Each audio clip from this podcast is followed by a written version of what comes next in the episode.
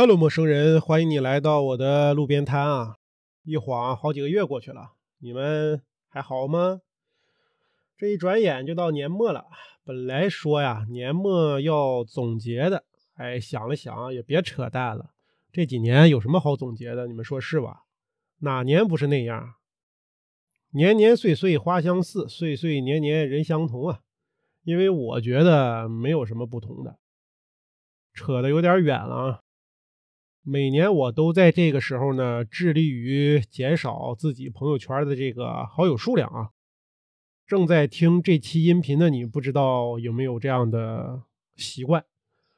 呃，每年呢，我都会给自己的这个社交软件的朋友圈或者是朋友圈的这个条目做一次评估啊，就算是给自己的这个精神层面减减负。我几乎是没有素未谋面的，就是或者说是有这样的就添加了好友，在社交软件上几乎是没有。呃，删除与否呢，取决于每年的这种互动。一般来说，一年可能大家也说不上一两句，但是你不排除可以在朋友圈发点东西吧，点点赞啦，留留言啦，这种。是吧？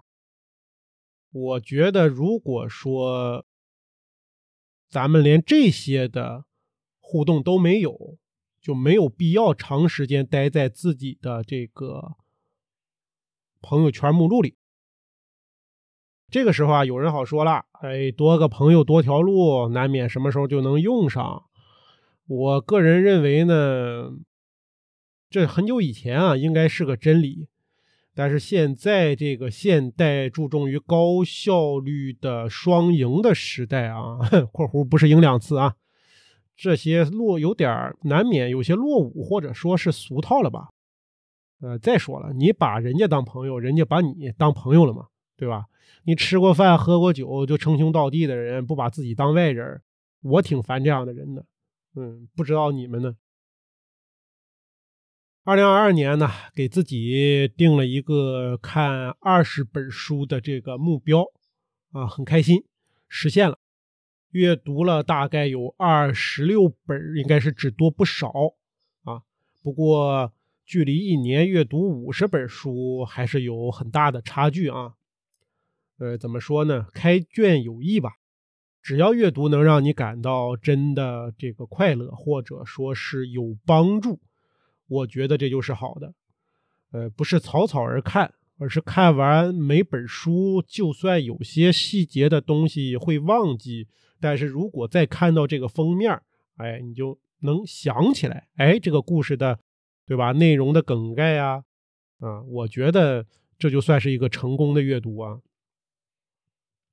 今年呢，就草草的这样结束了，明年对自己的寄语是。不喜不悲，哎，无欲无求，生活继续，随遇而安，就算是躺平吧。啊，好了，陌生的朋友，那今天就这样短暂的结束了，今年也就这样结束了。明年呢会继续的更新，但是不确定更新的节奏和频率啊，或者有新的频道出现啊，谁知道呢？让我们明年再见，拜拜！祝大家新年快乐！